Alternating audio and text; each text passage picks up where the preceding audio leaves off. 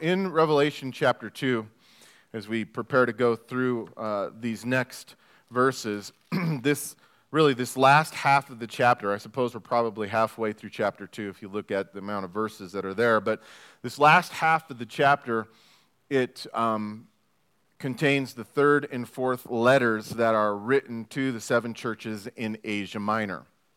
It's really what chapters 2 and chapters 3 of the book of Revelation are all about.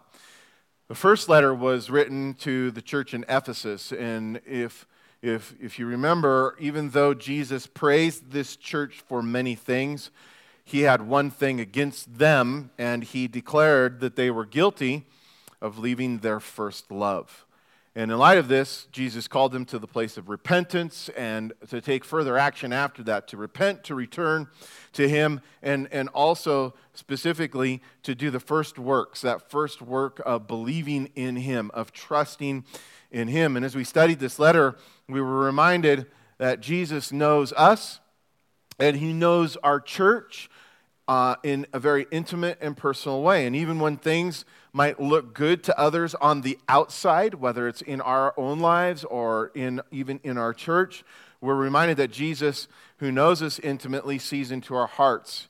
He sees into the thoughts, the Bible says, and the very intent of our heart and the motives for why we do what we do. And, and his desire is that, and I love this because his desire is that our relationship with him and that our service for him or to him is genuine, meaning that, and it's very simple, we can think that, that when you hear those, those two things, especially when you look at it from the world's point of view, you can start to put together this big old long list of what that might look like in, in regards to genuine and faithful service in regards to our relationship to him. But he boils it all down and it comes back to this one thing it's our love for him and, our, and, our, and, and ultimately our love for one another and those around us.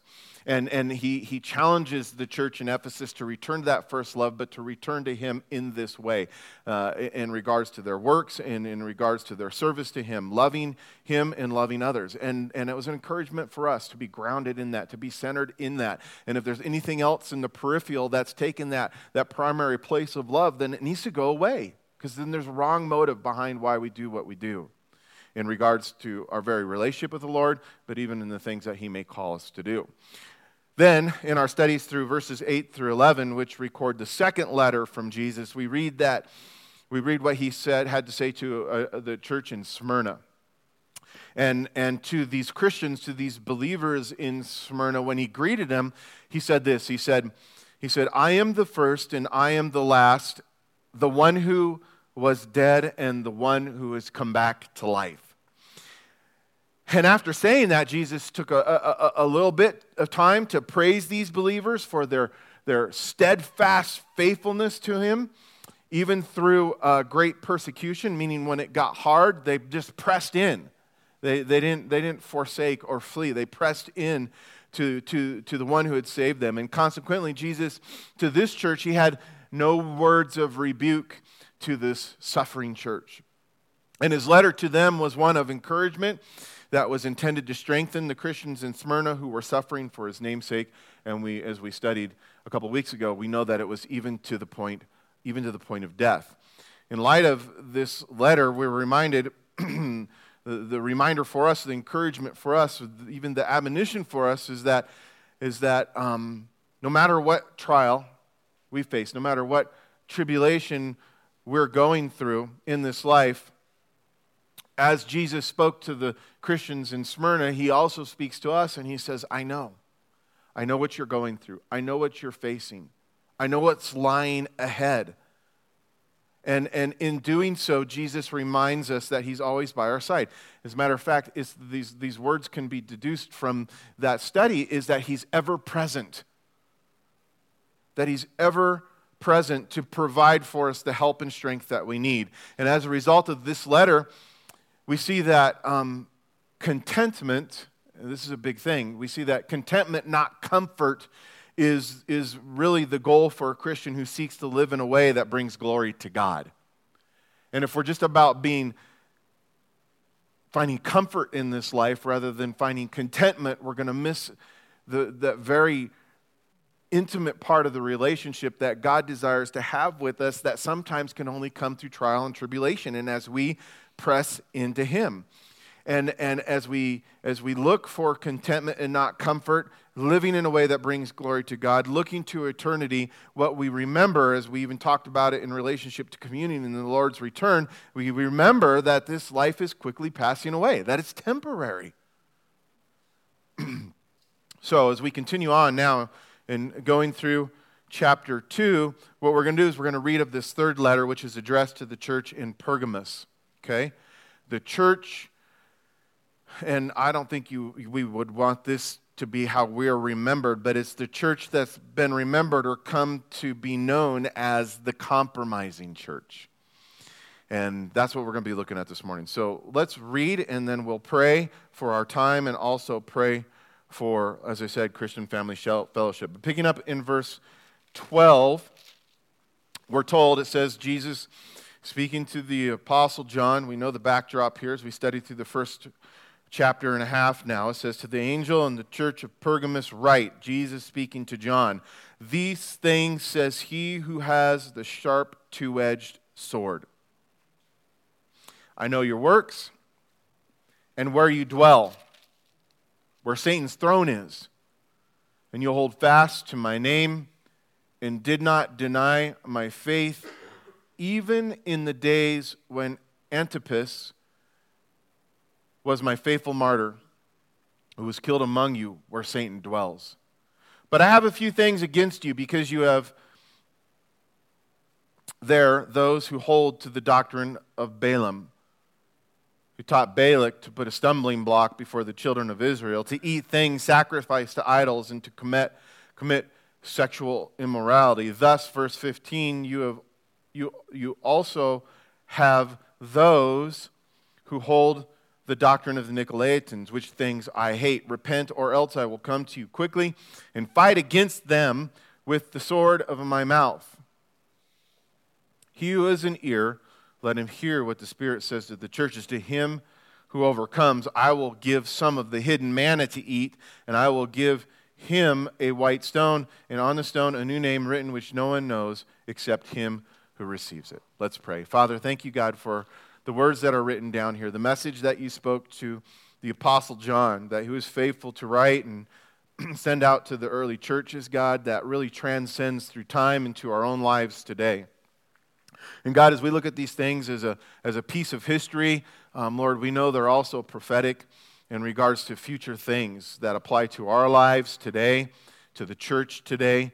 And God, we pray you would just meet us right there again where we're at, speaking to us personally and individually, convicting us, encouraging us, strengthening us. And Lord, my prayer is that the church, our church, would be strengthened. And Lord, for the Christian Family Fellowship, I pray for that church, for our brothers and sisters there. I pray that there would be a mighty strengthening that takes place through the teaching of Pastor Sean this morning, through the time of worship, Lord, that they, that they um, lift your name high above every other name. Lord, that you would prepare the hearts and minds of those people there in the church for this new pastor to come. And God, that um, mighty things would be done in and through him and through those, those, those brothers and sisters there in our community, Lord, to change Cañon City and to change Fremont County, Lord, that we together, as we serve you, Lord, would be those like the apostles who turned the whole world upside down. Lord, I still believe and trust that the gospel message is the power, your power, Lord, that leads unto salvation. And so, the good news message of your son Jesus dying on the cross, Lord, I pray that that would come through in the study today.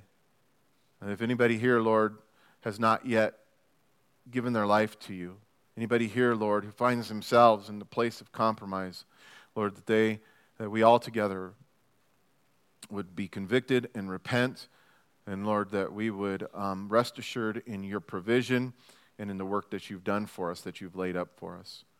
Father, we love you and we pray these things in Jesus' name. Amen.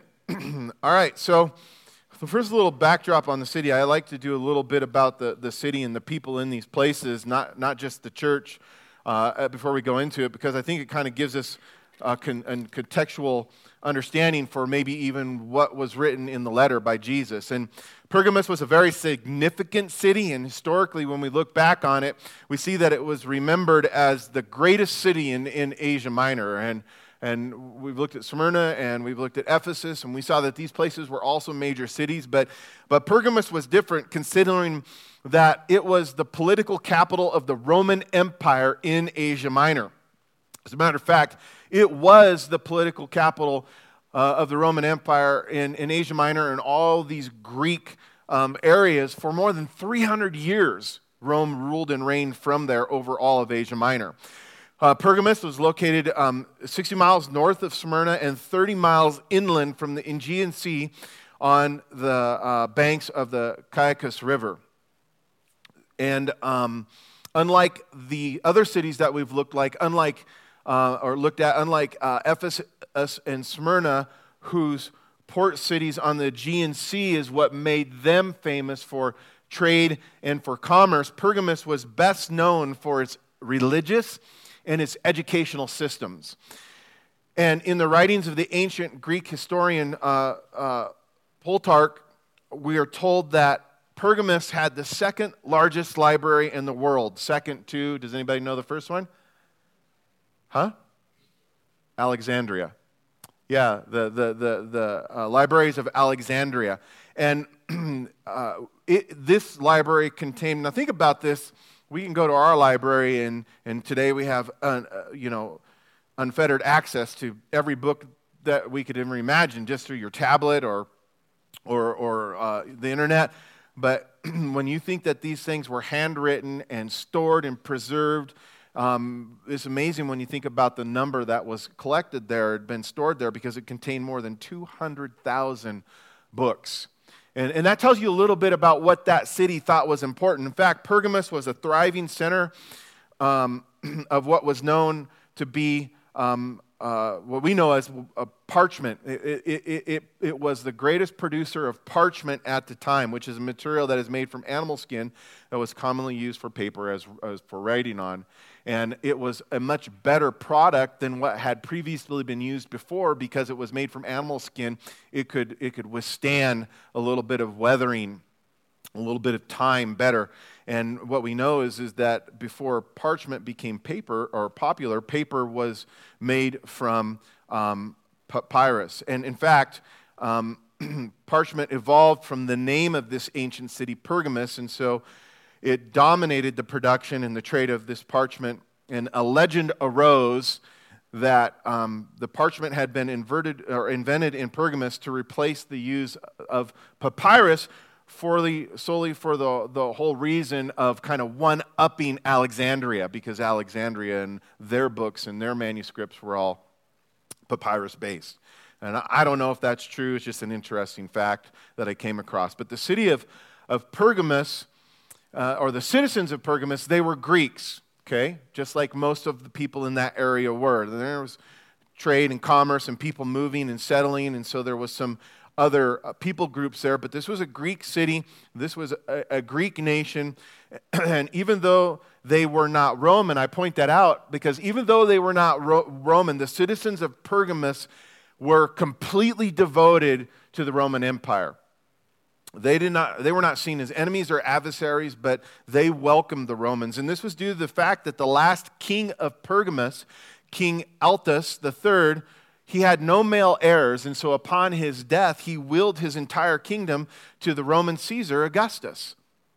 In fact, the citizens of Pergamus were the first to construct and dedicate a temple of worship to Caesar, and there was also in addition to that, a temple dedicated to the Greek Roman god uh, Asclepius, who was the god of healing, whose insignia, you've probably still seen it today, was, is the, intwi- the, the, the intertwined snakes on, on a staff, which is still the symbol of, of most medical things today. But those who worshiped, worshiped Asclepius, just to give you an idea of what was going on there, those who worshiped Asclepius and had called upon his name for healing, it was such a basically, if you were healed after calling upon the name of Escapulus, what you would do more, more times than not, what people would do is they would offer up one of their own limbs be it an arm as a, or a leg, as a sacrifice of thanks for the healing that they believed that he had given to him. That's pretty hardcore. But even though the people of Pergamus could boast in having this temple dedicated to Caesar and this temple dedicated to Escapulus, the greatest temple that Pergamus boasted in was a large covered altar dedicated to the pagan god Zeus, right? And um, this, this uh, altar, it measured 110 feet wide, it was 120 feet long, and over 30 feet tall. And at the base of its many pillars are, were beautiful carvings that depicts depicted a celestial battle between the gods and the goddesses of Mount Olympus and the Titans. And, and I give you that detail because the cool thing about it is this altar of Zeus is just not a remembered thing of history, um, a, a, a, remembered thing of written history, as it was rediscovered and excavated by a German archaeologist named Karl Humann in 1878. In fact, the, the, the German government um, had gone to, they went to great lengths to um, move it this entire altar. They moved it piece by piece to Germany and, and had it reconstructed in Berlin, where it now stands uh, uh, in the Pergamon Museum. You can go and look that up and, and see it for yourself. And it's cool because it connects to what we're reading here, to the times that we're reading here. And, and the fact that Jesus says, Listen, I, I know where you guys live, it's, it's where Satan's throne is. And we get a little idea of maybe why, why Jesus mentioned that, and, or Satan's throne. In verse 13, Jesus stated that Pergamus was Satan's throne.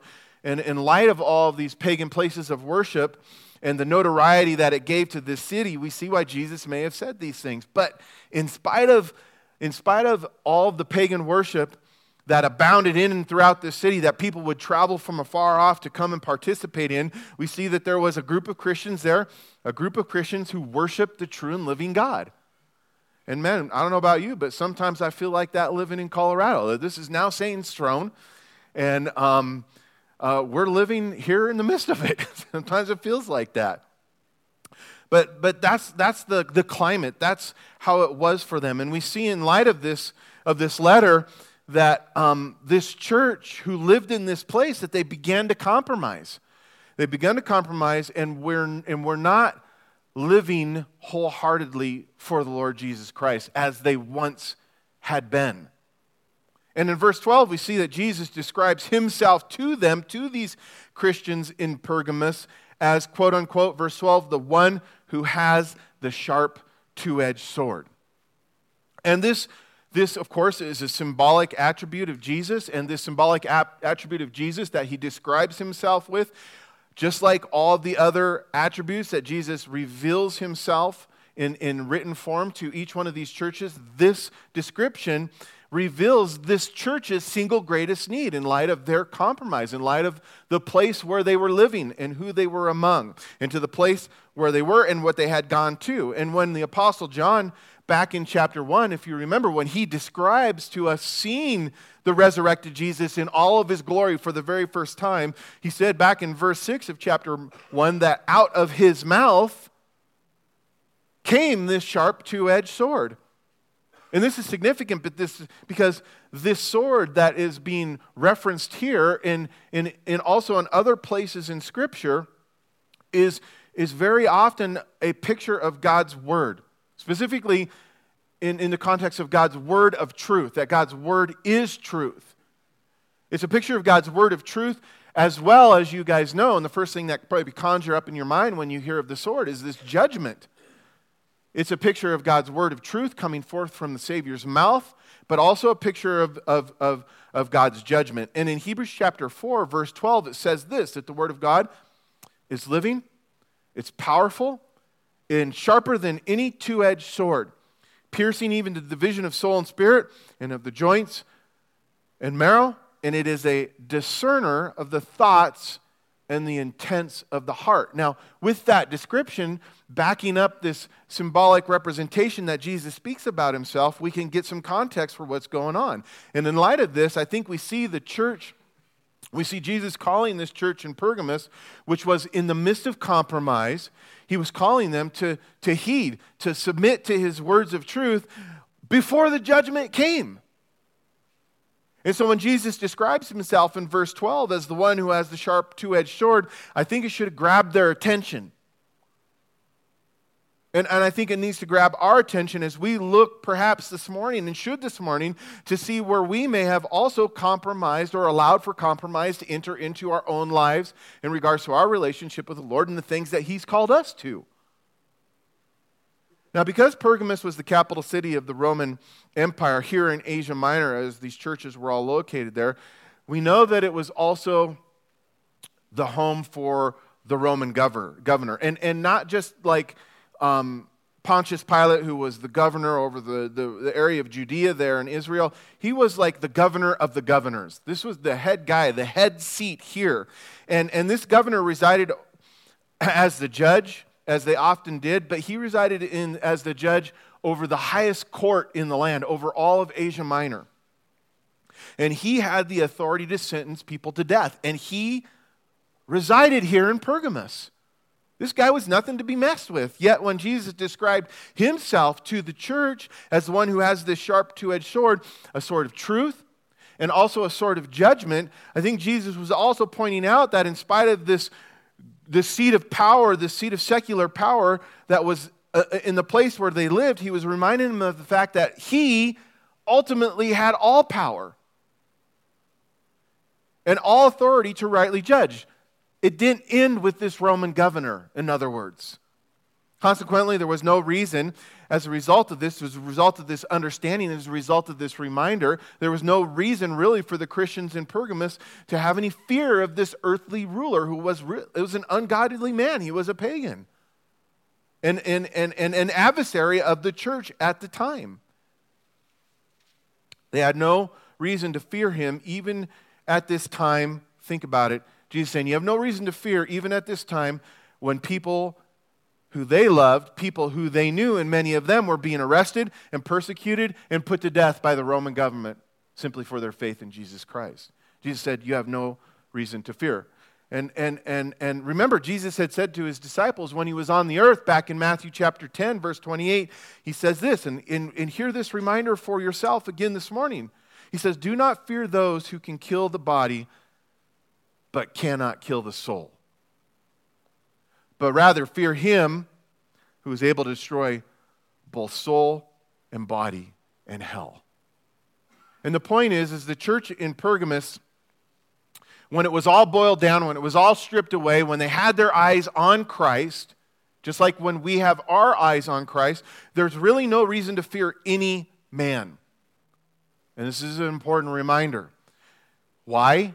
Because the truth of it, guys, is as many compromises that are in our lives and that we read about even in this church and maybe even in our own church, many compromises can be rooted in the fact that we're fearful of what man might think about us or what man might do to us when we live for God and when we worship Him without compromise.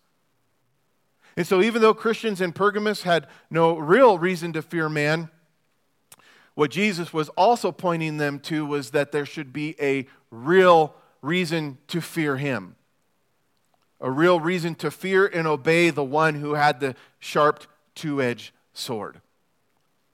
Likewise, for us, there's no reason to be afraid of any man or what man might do to us, but there are many reasons to fear God and many reasons for us to obey his commands, to live without compromise. Considering that, in addition to being the judge of our souls, we know that God is our, the Bible says, he's our loving heavenly Father. And, and we like that. I, I, like that. And I think when I think about that, I think about, you know, hopping up on dad's lap, or if I need something, he's going to be there to take care of me and provide for me and protect me. And, and those things are great thoughts. But when we look at it in this context of him also being our loving heavenly father, we know that a, a loving father is also a father who's faithful to discipline. He's faithful to discipline us when it's needed. And, and, and the Bible affirms this, and you know it's true that, that even though discipline yields what the Bible calls a peaceable fruit of righteousness, discipline is painful. It's painful in the moment. Furthermore, the Bible teaches us that the fear of God, I love this. Think about this. Don't forget this. The fear of God is the beginning of wisdom. The fear of God is the beginning wisdom. And if we desire to be wise, and we should, especially in this world where we live in, where there's such lack of wisdom, such great foolishness, if we desire to, to, to, to um, be wise and not live like fools, then we'll heed the word of God, the word of truth, and do whatever God says. Two things we'll heed listen and will do. Now, the thing about the Word of God, when you look at this analogy, so this two edged sword thing, that was standard issue to a Roman soldier. A Roman soldier had a short, dagger like sword. It wasn't super long. It, wasn't like the Vikings or the, you know, it wasn't even like the, the, the, um, the uh, Arabs at the time who had, you know, Damascus steel and a long curved sword. The, the Romans had a, a, shorter sword that was used for hand to hand combat in very fighting in very personal, close up front instances. But their swords were two edged, right? That was what was unique about uh, the Roman sword. It was a very familiar um, uh, thing to whom this letter was being written to, sharp on, on each side. And the thing about the Word of God being like this sharp two edged sword is, is, is that, first of all, it cuts in two ways. You could cut front way and back way. It slices in every direction that, that, that that you go eh, as it, as it cuts. It cuts in two ways. And, the, and as we look at this as a spiritual representation into our own life and Christ possessing this two edged sword, being the Word of God and, and, and God's judgment, we know that it has certain abilities, this sharp two edged sword that's being spoken of. It has, first of all, the ability to expose our sin. The Word of God being like a sharp two edged sword, as it cuts, it has the ability to expose our sin in the, at the same time, because it cuts both directions, it provides the way for the sin to be removed from our lives. I love that. It's one thing to have your sin exposed, but to be able to have it removed as well is a blessing. In other words, as we read God's word, as we study God's word, as in as we look into God's word, like it tells us in the book of James, as it being like a mirror, right? As we look at God's mirror like a mirror, then it can and it will cut, cut, it, cut into us as deep as it needs to in order to reveal what's in our heart, but then it cuts again like a scalpel, like a precision instrument, and, able, and able to, in order to remove the things in our hearts and in our minds and, more, and, and ultimately in our lives that are making us spiritually weak and spiritually sick. But we have to submit to that. We have to recognize that. We have to go, okay, God's the one I reverence, God's the one I respect, not man in any way, but God who has the ability to do these things in my life.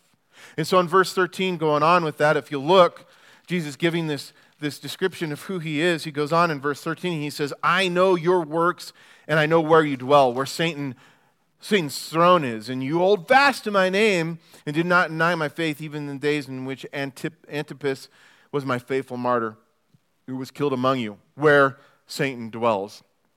So, after greeting the church in Pergamos, we see here in verse 13 that, like Jesus had done first with the church in Ephesus, he continued on then by commending them, encouraging them, praising them for what they were doing right, saying this that he knew of their works, he knew of their faithfulness to him, in spite of being persecuted, in spite of dwelling in this unholy place. And the Bible makes it clear, if you remember, as Jesus speaks about knowing their works, Jesus makes it clear, or the Bible makes it clear in Ephesians chapter 2, verses 8 and 9, then it teaches us that, guys, listen, we're saved by grace through faith in Jesus and not by our works. Bible makes it very clear. But in Ephesians chapter 2, verse 10, which follows that, that statement of truth, it goes on to teach us that we, now think about this, that we've been created, it tells us, created in Christ Jesus, literally saved by God and born again for good works. Good works that God has prepared for us so that we should walk in them. And it's interesting to note that in every one of these letters to the churches, you can go and look on your own time. I went ahead and looked on mine, but in every one of his letters to the churches, the very first thing that Jesus makes mention of is knowing of the works of those in the church. That's significant. I think it's important then. And even though most of these churches had some serious problems, the fact of the matter is, is that they were putting their faith into practice. And that's what works is. It's, it's our faith put into practice. And the point is, is their faith in Jesus was evident by what they did and not just by what they said. And Jesus wanted them to know, I notice. He notices us as well. He looks into our lives and he looks into our church and he notices. And the fact of the matter is, guys, if we say we're followers of Jesus and that we put our faith in him to save us and to forgive us, then the way we live our lives and the works that we do should and will, if this is true, reflect the fact that we've been changed, that we've been born again as a new creation in Jesus Christ. This is what James was talking about when he wrote and said, James chapter 2, verse 18. He says, There will be some who will say to you, You have faith, and I have works. Show me your faith without your works. And James says, I will show you my faith by my works. And I think a very simple way of putting this, in light of this, I want to point out that I think it's rightly been said this that we're not saved by our works, but we're saved for good works. We're not saved by our works, but we've been saved for good works. So not only did Jesus say that he noticed the Christians in Pergamos were willing to do good works, saying, I know them, he also pointed out and praised them for remaining faithful. Faithful to him, literally holding fast to his name and not denying the faith, even in the midst of this hostile environment. I don't know any other figurative description of a more hostile place. And, and I think we should take it seriously when Jesus says, This is where Satan's throne is at. And I don't know if there's some kind of literal meaning to that, but at least in the figurative sense, we get a very um, graphic picture of what's, what it must have been like. And yet, they did not deny the faith in the midst of this hostile environment. Remember, Jesus had said, He said, I know where you dwell, and it's right in the midst of Satan's throne. And, and I, I listen to that, and I hear that, and I go, How about that for a hostile environment? And since Satan is actively, you know, he's actively opposed to God and opposed to those who follow him, it's reasonable to assume it's reasonable to assume that Pergamus was not an easy place to be a devout, on fire follower of Jesus. Nevertheless, they had held fast to the name of Jesus, both in their deeds and in their words, and they had not denied him. Even when Jesus says here, even when a fellow believer of theirs named Antipas was put to death. Just a little, little information about Antipas. Antipas, whose name means this, I love this, against all. Antipas, it means against all. He was the pastor of the church in Pergamos, history teaches us, during the reign of Emperor Domitian in 83 AD. Church history tells us that, that the, the citizens of Pergamos at this time, the citizens of Pergamos as a whole, people who lived here, that they were openly worshiping demons who had appeared to them. And these demons had told them that they had come to them and said, We're going to have to leave. We can no longer live here in Pergamos or accept the sacrifices. And, and, and they gave Antipas the cred for that. They said, Because Antipas had driven them out. And as a result, Antipas was arrested and he was delivered over to the Roman governor, this, this head guy that we've been talking about. And the governor gave Antipas the opportunity to denounce his faith in Christ and to declare, declare Caesar to be Lord. And in doing so, what you would do at the time is you would take a pinch of, of incense and you would toss it into a, a red hot copper altar of Caesar, and it was shaped like a, a, a steer. It was a full size steer with an open belly, and there would be a fire burning in this belly and you would throw the, the incense in there and declare Caesar to be Lord. And, and, um, but we know that Antipas refused. He refused to do this. And as a result, church history tells us that he himself was thrown into the belly of this altar, of this, this, this bronze steer, and literally burned to death. But when you read about him in, in these books of martyrs that are out there, we're told that even when he was inside the belly of this copper steer, being cooked to death, Antipas could be heard praying to God and glorifying his great power, giving thanks to God, saying that he was uh, uh, giving thanks to God for being worthy to suffer for his love. This guy was against all. He was for Jesus, and he was against all. And there's no doubt that Antipas was not ashamed to be called a Christian, and neither were the rest of the believers in Pergamus, even though they were surrounded by unbelievers who hated them. Think about that. In light of this, guys, I wonder if the same thing could be said uh, uh, of us. Are we willing to claim the name of Jesus even when we're surrounded by a group of people who hate Christians? You're going to get more and more opportunity to do this, to test this out as the end draws nearer, let me tell you.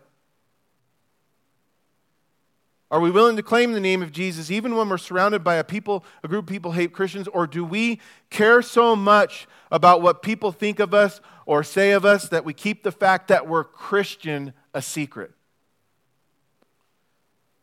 As you think about that, I want to remind you of the words of Jesus in Matthew chapter 10 verses 32 and 33, he says this.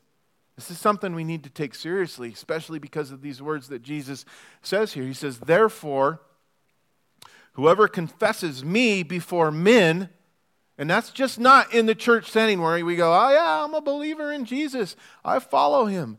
It's in the world that we live in. Even in the midst of those who hate our Savior and hate us for doing so, Jesus said, Therefore, whoever confesses me before men, him I will also confess before my Father who is in heaven. But, he said, Whoever denies me before men, him I will also deny him before my Father who is in heaven. Now, the truth is, when it comes to these kinds of questions that I just previously asked, I think we'd like to all say that we're willing to suffer persecution and even willing to die for Jesus. Amen?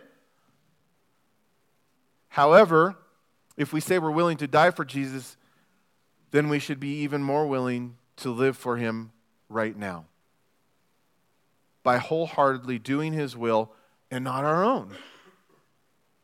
Now, even though the Christians in Pergamus were bold followers of Jesus, right, there's some good things here mentioned of them.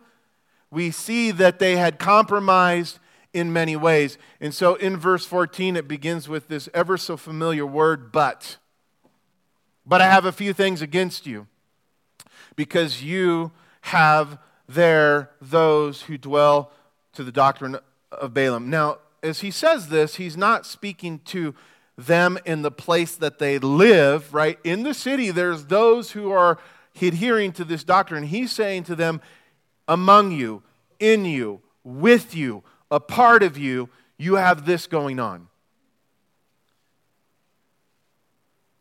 You have those who hold to the doctrine of Balaam, who taught Balak to put a stumbling block before the children of Israel to eat things sacrificed to idols and to commit sexual immorality. Thus, you also have those, again, thus you also have those who hold to the doctrine of the Nicolaitans. And Jesus said this previously, when he says it again, which things I hate in regards to the Nicolaitans. So even though these Christians had works, and had not denied the name of the, of the Lord, even in the face of persecution, there were these things that Jesus had against them. Mainly, they had begun to follow the doctrine of Balaam and the doctrine of the Nicolaitans. That's, that's how this is contextually being delivered to us. Doctrine simply means teaching. That's what it means. And apparently, some bad teaching had come into the church, and certain people who, who, who, who um, gave their way to this bad teaching um, in the church started to compromise what they knew to be true and followed after these things that were not of God. That's what was going on. In order to understand this teaching, we need to know, first of all, a little bit more about Balaam.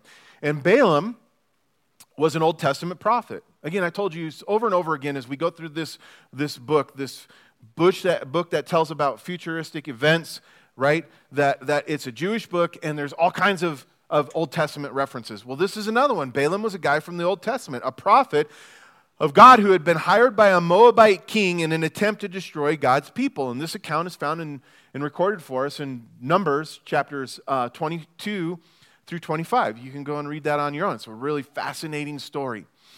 And in these chapters, we're told that Balaam went against God, this prophet of God. He went against God and, and, and made this alliance with this Moabite king to come against God's people because he was consumed by his greed is what we're told.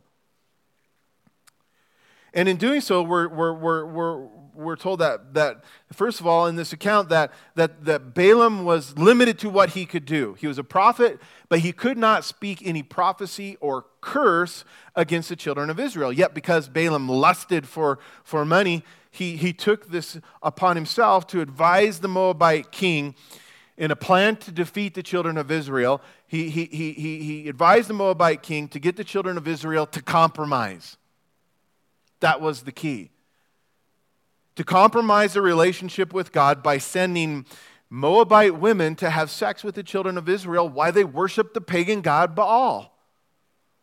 And this is exactly what the Moabite king did. And as a result, you can read in that account, as a result, God's people compromised. They, in doing so, they committed what the Bible refers to, what God calls spiritual adultery, as they entered into sins of idolatry and immorality. Consequently, God dealt with them because God is a God, a loving heavenly Father that disciplines, and this discipline was painful, and this discipline was a plague. It was a, a plague that killed 24,000 Israelites at that time.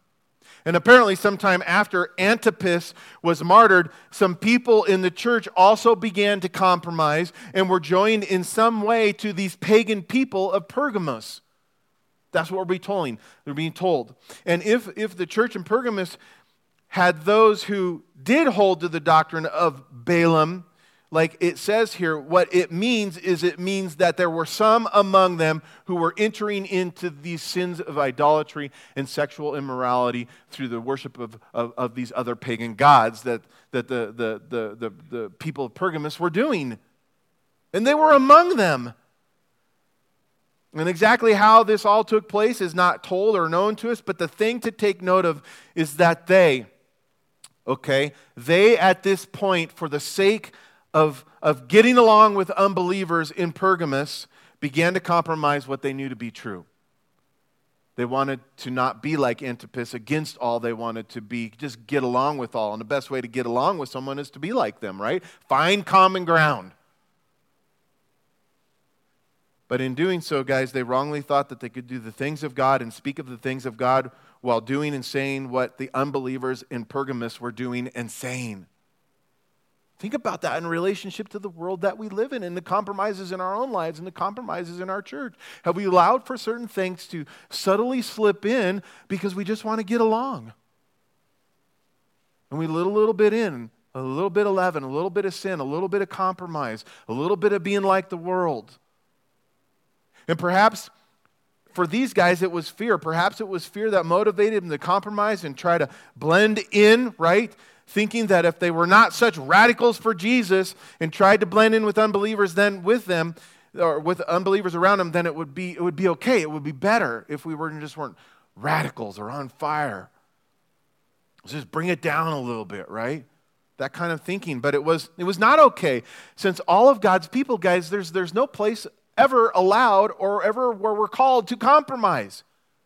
As a matter of fact, it's opposite. We're called over and over and over again to be separate from the world, to not be joined to the world, and to never compromise the truths that are found in God's Word, not even for the sake of getting along. In 2 Corinthians chapter 6, verses 14 through 17, we're reminded of this when it says, Don't be unequally yoked with unbelievers. Do not be yoked together with unbelievers. Why? For what righteousness does wicked, for what does righteousness and wickedness have in common? There's no common ground there to be found. Or what fellowship can light have with darkness, and what harmony is there between Christ and worthlessness? The word there is Belial. What does a believer have in common with an unbeliever? What common ground is there? We have all things in common here because of Jesus Christ. That's what unifies us He goes on and says, What agreement is there between the temple of God and idols? For we are the temple of the living God. As God has said, I will live with them and walk among them, and I will be their God, and they will be my people. Therefore, he says this go and compromise with them. No, never. He says this, therefore, come out from them and be separate, says the Lord. Touch no unclean thing, and I will receive you. See, the bottom line is anytime the church as a whole or we as individual Christians are willing to compromise with the world, this is what the Bible says we're doing. We're committing spiritual adultery. And we're being unfaithful to Jesus. And the fact of the matter is this is something that God takes seriously considered we've called to be we're called to be holy. We're called to be a pure bride for Christ who gave his life for us. A pure bride for Christ, someone who wholeheartedly keeps themselves for Him alone. Now, in addition to these spiritual compromises, the church in Pergamus, we're told, had also adopted the teachings of the, the Nicolaitans. This word Nicolaitan, you heard me say it earlier when we were studying through some of the other letters. It, it, literally means the overcoming or the conquering of the people. And it's a direct reference to this hierarchy of, of priests who began to rule over people the people in the church, and, and we know that this is still present in many churches today. There's this doctrine out there. It's, it's really weird stuff. And, and even though there were many heretical teachings that were birthed from this religious sect, these, these Nicolaitans, that had infiltrated the early church, we see that the church in Pergamus, unlike the church in Ephesus, who Jesus says they hated the deeds of Nicolaitans, which he also hated, that, that in a in, in, in, in that Pergamus was different than Ephesus here in that they, according to verse 14, they had those who held, not hated, those who held to the doctrine of Nicolaitans. And they were with them, and Jesus rebuked them for it. In light of this, we see another compromise as they were. Here's this word that's so popular in our society today and is even becoming popular within the church, right? It's this word tolerant. Let me tell you, God's a gracious God, but He's intolerant. He's intolerant of evil. He's intolerant of sin. He's intolerant of wickedness. But He's gracious, and we're called to be the same. But these Christians in Pergamus, they were tolerant of the Nicolaitans and the accepting of their false doctrines. And I think it's important to point out that what Satan could not accomplish by persecution, as many in Pergamus were told, held fast like Antipas, even in the face of suffering, in the face of persecution. What Satan was unable to accomplish through persecution, Satan was able to accomplish by using deception. Guys, and in doing so, the believers in this church made these unholy alliances.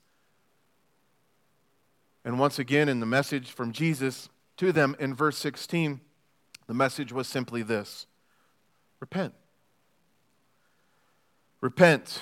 Turn away from these things and turn back to Him. Justin, if you want to come up, we're going to end with this. And in verse 17, listen, he says, He who has an ear, let him hear what the Spirit says to the churches. To him who overcomes, I will give some of the hidden manna to eat. They're like, well, I don't know for sure what that is, but I want some of that, right? And I will give him a white stone. And maybe you're even going, well, I don't, I don't know what that is either, but I'm going to have a new name, a hidden name written on it. I want one of those. And if you don't think that, you should think that because let me tell you, this is good stuff and what, we're, what, we're, what, is being, what is being spoken of here. He says, a stone, a hidden stone, which no one knows except him who has received it. And in verse 17, Jesus promises, okay? There's this promise. He promises to the one who hears this message of repentance, of this message of repentance by, un, by forsaking unholy alliances and, and, and by forsaking compromises. He says to him, this guy, this one, us this morning, if we're willing to repent, if we're willing to, to forsake unholy alliances, if we're willing to forsake the compromises that we've made, he says, To us, the overcomer, he'll give us this hidden manna to eat and a white stone with a new name on it. And guys, this, this hidden manna, and you can go back to the Old Testament and see it's this, it's this provision of God's, it's this promise, excuse me, of God's perfect provision. And it's this idea, this, this picture of being hidden because in the midst of adversity, people come at us and try to harm us by taking away our provision. What, what you know, they can they should try to rob from you, steal from you, either in physical or emotional or spiritual ways. And God goes, Don't worry, I got hidden stuff that they don't even know about. And it's a perfect provision for you. Isn't that awesome? It's perfect provision. That's simply what it is. And this white stone, guys, is a promise of perfect, it's a promise of assurance, is what it is. The assurance of God's blessing. And, and we know that that's manifold. God's blessing is manifold. But when we look at it in relationship to this, this connection to this white stone, when you look back through history at this time, the white stone that is being referenced here in ancient times and, and the people at this time knew of it. We're removed from it, so we don't know it. But a white stone was given, it could be used as a ticket to a banquet. Bible talks about when the Lord returns that there's a heavenly banquet that we're going to be invited to the marriage feast of the Lamb. It was also used as a sign of friendship, this white stone. It was given as a sign of friendship. It was also an evidence of being counted like in a census. And God says, God says, I've got you numbered. It's a promise of blessing. It's a promise of blessing, of assurance in regards to you've been invited to a banquet. He is your friend. He's got you counted. But even more so, the white stone was often given to a person who was acquitted in the court of law. And that's us, found to be without guilt. To the overcomer, to the one that goes, I'm not going to compromise. This white stone is given to us. And the fact of the matter is, is, is we are given all of these things in Jesus Christ through him. Let's pray. Father, thank you, God, that these truths are, are, are, are, proclaimed to us this morning for us to take hold of and to accept these promises that, that you've, you've spoken to us, Lord, and by faith to live without compromise, by faith to live holy as you are holy, um, by faith to forsake any unholiness that we have allowed into our lives or to allowed into our church, and Lord, to live boldly, zealously, without compromise for you. Lord, I pray that we would be intolerant, but we would be gracious like you are to those around us, Lord. Fill us with grace. Lord, I'm so grateful that you're ever merciful towards us. And I pray, God, that we would receive that mercy and grace, mercy and grace fresh anew this morning. In Jesus' name we pray. Amen.